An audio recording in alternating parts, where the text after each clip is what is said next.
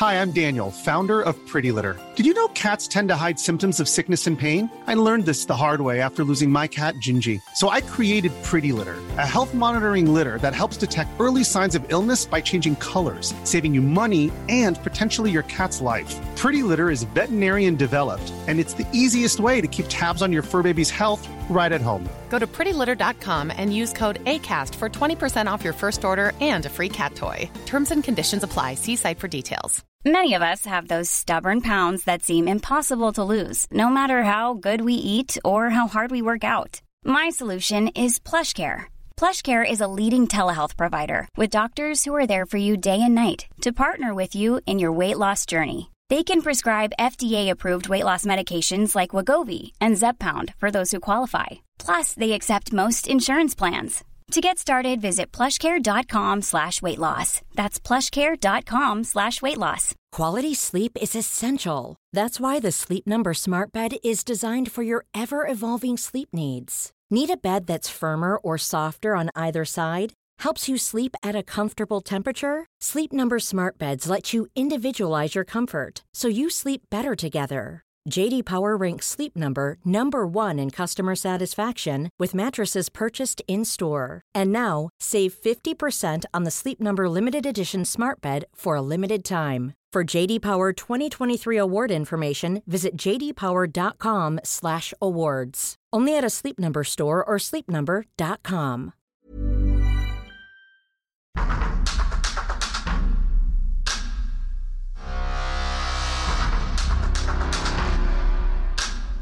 Have you always felt a little odd, a little different? The world is crying out for witches to heal and to rebuild. But do you hear its call and will you answer? This is a space for free thinking, where I give you tools to explore and build your craft.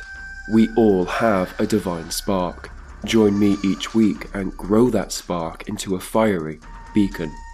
I am your host, Michael Moorcroft, and I'll be bringing you a 101 guide to all things witchcraft and spirituality. This is The Mage's Well.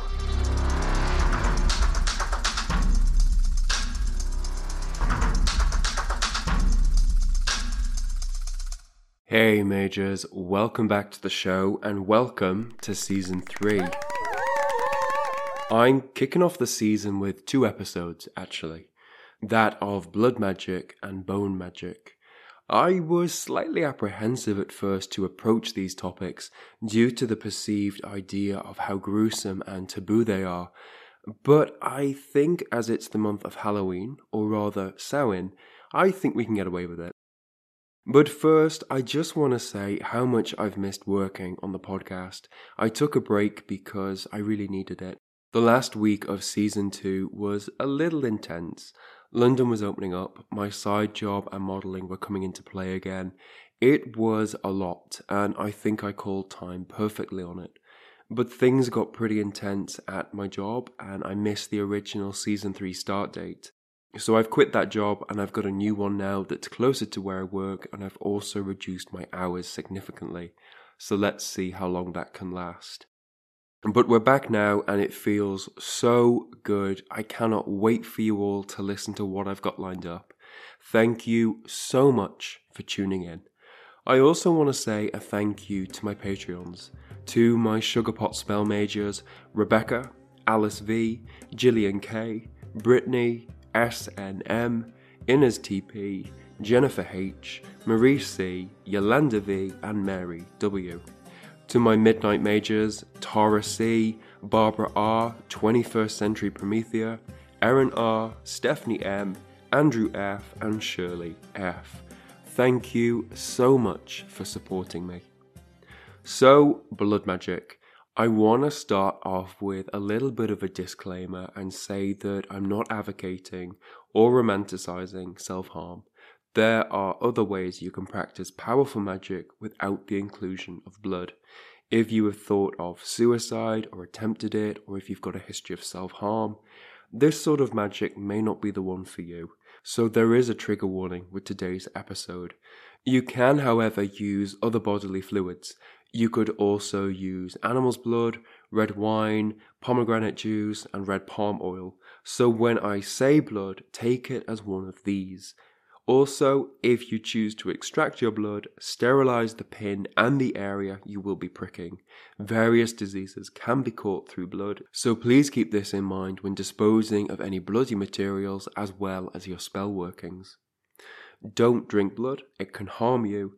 Be careful when handling other people's blood as it may contain blood-borne pathogens, and never swap blood with anyone. Blood magic, blood rituals, blood spells. They all conjure quite sinister images and sound intimidating. Today, I'm talking about how we can use our own blood within our practice. It doesn't have to be litres and litres.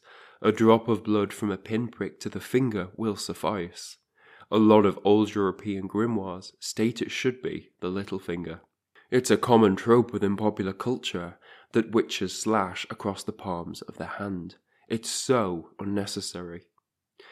It's somewhat of a taboo topic, but our blood is incredibly powerful, even just a few drops. Now, blood magic isn't inherently evil, it's totally down to the practitioner for what purposes they wish to use it for. I'm going to be talking about blood generally, however, I do have an episode planned around menstruation further down the line. Also, my episode on the history of human sacrifice could be a good one to listen to before this.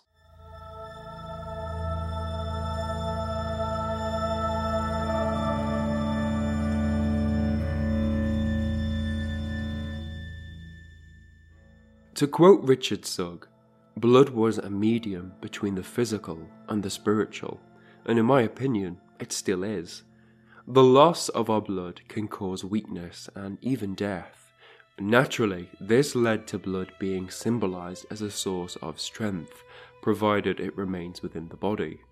It also carries much fear and anxiety due to its ability to carry diseases and illness. Now, within ancient Greece, blood spilled on a battlefield was seen as heroic and even celebrated. Within the city, however, blood spilt was a crime and something civilized society didn't do. The colour red is highly evocative, traditionally sourced from red ochre and minerals. Often sacred objects are painted with this colour. Trees, statues, animal bones, tools, cave walls, the list is endless, and this has happened all over the world in what was thought to be an attempt to have influence over life, death, and rebirth. The New Guinean Yafar believed that red ochre was the first blood of the female deity and use it as a blood substitute. Throughout China and Europe, red pigment was buried with the body to grant renewal. The energy of the wavelengths given off by this colour have been found to increase muscle tone, blood pressure, and breath rate. For some animals, it's highly sexually arousing. Now, even if the person or animal is blind, these effects are still prevalent. A lot of red plants have mythology and folklore around the idea of blood being spilt, and from this, the plant grows. Red gems were, and still are, coveted as fertility boosting. Now, generally, blood magic crops up a lot within folk magic around the world. There's a lot of debate whether historically cultures worked with blood in terms of their magical practices. The Akkadians and Hittites had a word for offerings that has roots in to pour, leading some to speculate that the blood from animals sacrificed was vital. However, ancient texts and artwork doesn't back this theory up. For the Greeks, the animal's flesh was burnt for the gods. The blood wasn't always seen as an offering for them. Now, that being said, blood does feature quite heavily in cults to the underworld and the dead. Within the Odyssey, the quote, strengthless dead drink it and become more lifelike. This blood often came from animals that were all black in colour. The Greeks also poured blood into graves when wishing to communicate with the dead. For the Dogon of Mali, blood played a vital role in fertility for those with wombs, and the Mayans, Aztecs, and Olmecs placed heavy meanings on blood and the continuation of life, hence their need for regular human sacrifice where blood dripped down their pyramid temples. Throughout Sumeria, there is a common creation myth where the gods grew tired of working, So the mother goddess mixed a god's blood into the sea with clay, and from it humans emerged. Interestingly, evolutionary biologists believe the chemical composition of our blood serum is identical to the primordial sea that bore us. The Cherokee believe in relation to animals that the blood holds the life and spirit of that particular animal, and traditionally performed rituals around its death so as to allow it to be reborn from its spilled blood. Throughout history, there's also a lot of healing remedies around blood, from bathing in it, for using it to draw sigils on afflicted areas, pouring it over the head. The list is endless. One in particular stands out.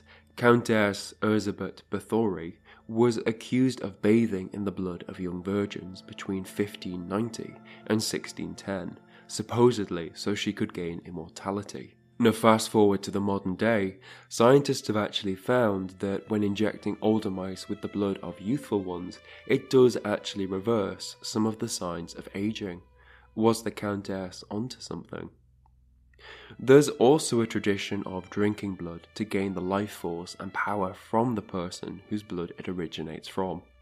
Scythian warriors who were fresh to the battlefield would drink the blood of the first man they slew, Similarly, in ancient Rome, gladiators would drink the blood of their slain opponents. I mentioned it before elsewhere on the show, but the Maasai of Kenya used to drink the blood of lions to take on their power. But the drinking of blood isn't just a thing that happened in the pages of history, it still happens today. Sociologists, as far as they can tell, think there are vampire networks within every major city. It's thought these people suffer from a medical condition where symptoms manifest as fatigue, headaches, and stomach issues that are cured with the consumption of human blood. It's quite a closed off community, but it's opening up, and as a result, researchers are looking into the underlying condition to find out more. Now, the Christian concept of drinking wine as a symbol of the blood of Christ derives from the cult of Dionysus, who was the god of wine. It's thought that Lilith was the first deity who consumed blood. I spoke about it in the sex magic episode. And Kali also has strong connections with blood. See her episode for more info. Also, Hecate bears a mention here. Ancient texts refer to her eating blood often. In fact, one of her epithets is blood eater. See her episode for more information. In the Congo, red palm oil was used as a symbolic stand in. It was smeared on boys approaching manhood, expecting mothers, and anyone who witnessed childbirth. This is for protective measures, as people within the birthing space, including the mother and the child, are thought to be incredibly vulnerable to attack from malicious spirits, a belief that is still prevalent around the world today. Now, carrying on with this protective theme, Often builders around the UK till the 1900s would add blood to the mortar mix when constructing the chimney and hearth. It was thought to safeguard against witches. Salt glazed bricks were also used for a similar result. It's also another belief that drawing blood from a witch was thought to break all their spells. Similarly, with red coral, it's often used as jewellery and it's regarded as a crystal, but it's formed through a biological process rather than a geological. Now, this red coral was traditionally seen as the petrified blood of Medusa. Now, this came about as Perseus lay her head next to a stream and it turned into the red coral we know today. Now, I bring this up because this coral was seen as a highly protective item. Her blood, i.e., the coral, was given to newborns to protect them from the evil eye and witchcraft. Over time, it was incorporated into babies' rattles, and to this day, it remains a powerful talisman for protection. As you may know, I set up my shop towards the end of last year with the goal of helping people deepen their practice and to connect to the divine.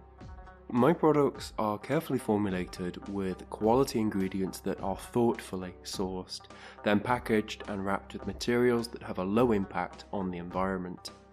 For my oils, I will think of a brief or an aim that I want to achieve with this particular product. I specify some of the ingredients that I want to be in it. For example, with the Money Money oil, I knew that basil had to be in there for me. It's got huge connotations with money and also with the freedom oil. I wanted people to feel like they were in a forest, so fir and cedar had to be in there. I then hand this brief or this idea over to Madhavi Patel, who has been working in aromatherapy for over a decade. She then intuitively picks the other ingredients and blends them into a formula that fits in with my idea or concept. I send out samples to a small group and see how they get on with it. Then, if it's all good, the product goes on my site. It's a small, intuitive process that works with small batches to deliver witchy oils that not only smell good but work. In the shop today, we have Money Money oil, Trance oil, and Freedom oil, as well as Erotica, my latest blend that's designed to be diffused throughout sex magic and love magic workings, and to generally create a space that is safe and fun for intimacy. I also have a rosemary cleansing bundle designed to be burned as an alternative to white sage that has been handmade by me with recycled string sourced from a mature rosemary bush from my friend's house in East London. It's wrapped under a dark moon for added potency. You can see all these products over on themageswell.com.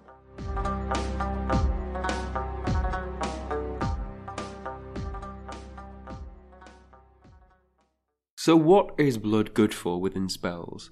Well, as I've mentioned, it's particularly powerful for protection. But it's also good for health and for ancestor workings, for obvious reasons. And because of its power to you, you need to be quite careful with how you use it. Blood, bodily fluids, and components will generally act in one of two ways that of binding the spell to the intended target. Now, because of how personal these ingredients are, it's thought this adds to their potency. So, this being said, your blood will bind you to your spell work and its results, be it good or bad. Therefore, it's really important that you don't use or you're careful with how you build the spell when using your blood for cursing or hexes, as it can draw problems to you. Now, the second way it can act is that the body material can be an extension of you within your spell work, there's a similar but subtle difference.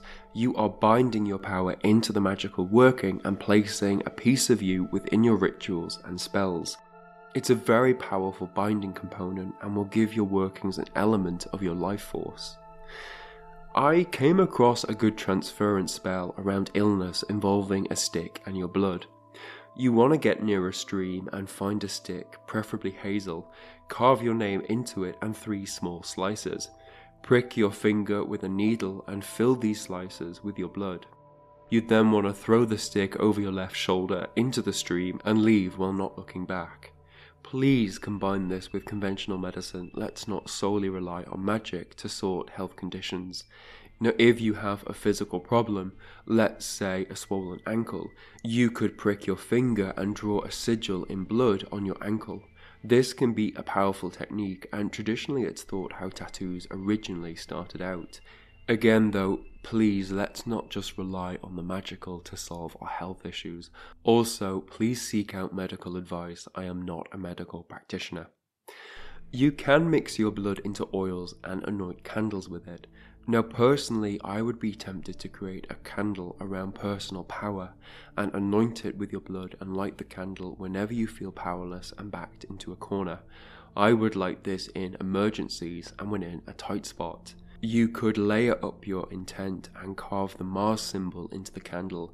You could embed tiger's eyes into the surface of it. You could hollow out the bottom and print off or draw the tarot card strength and place it inside the candle. You could stick the herb blue cohosh to it, as well as caraway, celery seeds, and golden seal, to name a few. These are all very empowering herbs.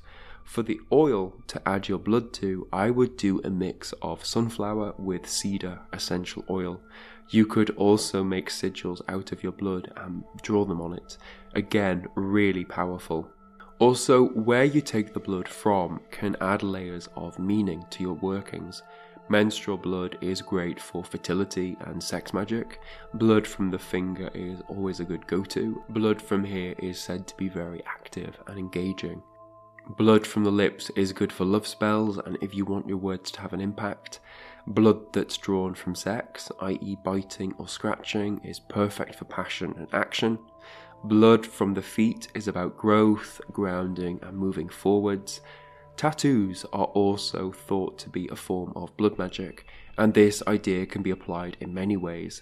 I remember coming across an account where a man was getting demonic sigils tattooed onto his body. The blood drawn here can be seen as an offering to those demonic beings. So again, it just highlights this need for us to be mindful about our blood and how and where we're using it. You can also use animal's blood, and that will have different qualities depending on what animal it's taken from. Also, a lot of traditions say if you wish to use animal blood, you have to have killed the animal yourself. You can dress a puppet in your blood so it represents you, so obviously you need to be careful with it, but I'm thinking you could sit it in a pot of sugar or money or maybe in a circle of salt for protection. If you're looking to work closely with a plant and wish to develop a connection with the plant spirit, you could actually rub some of your blood on its leaves, and you could also do this when you harvest some of the plant, almost like an exchange. I have two mugwort plants either side of my doorway that I've done this with. With a similar idea, you could also put your blood on your tools to bind them to you. A great one with this would be tarot cards to bind them to you and form a connection with.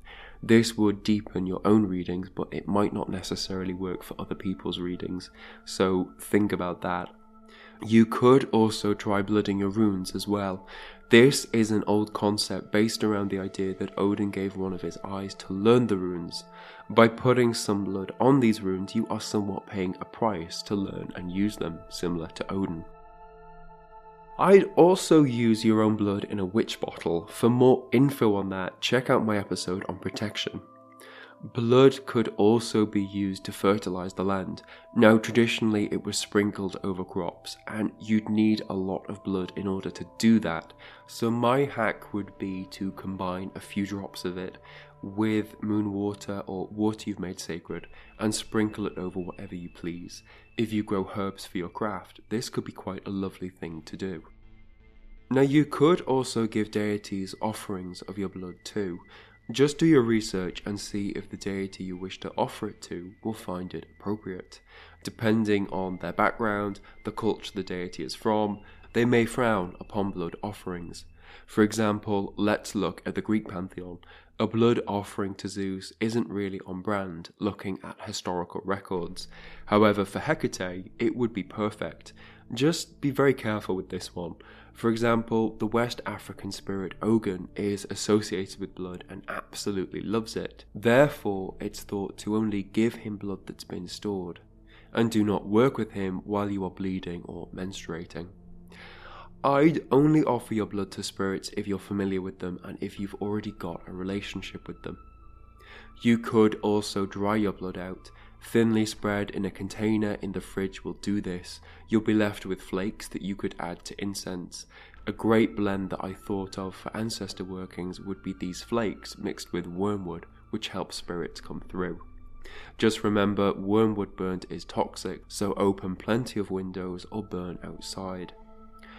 Blood bonds were an ancient practice that united two or more people that weren't related. Considered dangerous today, there are still ways to do this safely. Get some water, preferably one that has been blessed, or moon water. Without touching the water, drop your blood into it, and each person needs to do this. Say anything that is relevant to the person or people within this setting. Empty the bowl somewhere relevant to everyone involved. Alternatively, you can do this by smearing blood on paper and burn it. But don't enter this willy nilly. Do you want to be bound to the person or people around you? Think long and hard about this. And breaking this connection can be quite a difficult process. I am also thinking you could add a few drops of blood into a bath and create a rebirthing ritual. Add components to this as you see fit. Now, full disclosure, I do add blood to my workings and I hate extracting the blood. I find pricking my finger to be painful and I'm also quite scared I'll go too deep. But that being said, I do see the value in using it, and it's really like a herb in that it's an ingredient to workings and it carries its own unique correspondences. I think I'm going to get a lancing device that diabetics use. It sounds way worse than it is, but it's quite a practical, little easy thing to use. The use of blood within magic gets a really bad rap. It isn't inherently evil. What I would say, however, is be careful how you use it, if you decide to. It's incredibly powerful and binding, so generally I would be tempted to reserve it for matters where your survival or way of life is threatened or challenged. That being said, I wouldn't give my blood to anyone either, I mean outside of a medical setting. A lot of cultures believe that your blood in the wrong hands can be used to manipulate your will and have control over you. Think long and hard about how you intend to use it as well as disposing of it. Blood continues to divide us to this day, which is what it has done throughout history to last Sunday. It's forever been associated with duality life, death, sickness, therapy, generosity, transmission, attraction, repulsion, innocence, massacre. I'll finish with how I started. Blood is the medium between the physical and the spiritual. And Mages, that's it. That is a wrap for today's show. Thank you so much for listening. My intent with this podcast is to provide guidance and inspiration for those on their spiritual path and to talk about interesting parts of history relating to spirituality. I also want to connect you with information that is both useful and reliable. Would you like to support me? With your support, I can dedicate more time to the Mage's Well. You can financially support me through Patreon, where you'll gain access to more content and connect with the Mage's Well community. The link for this is in the episode description. If you're not keen on pledging money for whatever reason, but you still want to support, you can follow my Instagram at the Mage's Well. You could tell your friends and family about the show. You could post about the podcast. And most importantly, you could leave a five star review on Apple Podcasts. This is really important. It really helps because it boosts the algorithm over on Apple Podcasts and it draws in new listeners and helps get the podcast out there. Please help me out. This is an independent podcast. It's just me researching, producing, and editing. Anything you can do will help. If you own a business and would like to advertise on the show, please get in touch. The show's email is themageswell at gmail.com. Special thanks to Coral St. Clair for the podcast artwork. Before I go, I want to wrap up with a poem, and it's called Mosquito by D. H. Lawrence. When did you start your tricks, monsieur? What do you stand on such high legs for? Why this length of shredded shank? You exaltation. Is it so you shall lift your centre of gravity upwards, and weigh no more than air, as you alight upon me? Stand upon me weightless, you phantom. I heard a woman call you the winged victory. I'm sluggish Venice. You turn your head towards your tail and smile. How can you put so much devilry into that translucent phantom shred of a frail corpus? Queer, with your thin wings and streaming legs, how you sail like a heron or a dull clot of air, a nothingness. Yet what an aura surrounds you, your evil little aura prowling and casting a numbness on my mind. That is your trick, your bit of filthy magic, invisibility, and the anesthetic power to deaden my attention in your direction. But I know your game now, streaky sorcerer. Queer how you stalk and prowl the air in circles and evasions, enveloping me, ghoul on wings, winged victory. Settle and stand on long thin shanks, eyeing me sideways and cunningly conscious that I am aware, you speck. I hate the way you lurch off sideways into air, having read my thoughts against you. Come then, let us play at unawares, and see who wins in this sly game of bluff man or mosquito. You don't know that I exist. I don't know that you exist. Now then, it is your trump. It is your hateful little trump, you pointed fiend, which shakes my sudden blood to hatred of you. It is your small, high, hateful bungle in my ear. Why do you do it? Surely it is bad policy. They say you can't help it. If that is so, then I believe a little providence protecting the innocent but it sounds so amazingly like a slogan, a yell of triumph as you snatch my scalp. blood, red blood, super magical, forbidden liquor. I behold you stand, for a second enspasmed in oblivion, obscenely ecstasied, sucking live blood, my blood. Such silence, such suspended transport, such gorging, such obscenity of trespass. You swagger as well as you may, only your accursed hairy frailty, your own imponderable weightlessness, saves you, wafts you away on the very draught my anger makes in its snatching. Away with you, a paean of derision, you winged blood drop. Can I not overtake you? Are you one too many for me, winged victory? Am I not mosquito enough to out mosquito you? Queer, what a big stain my sucked blood makes beside the infinitesimal faint smear of you. Queer, what a dim dark smudge you have disappeared into. Peace out, witches, and I'll see you at the crossroads.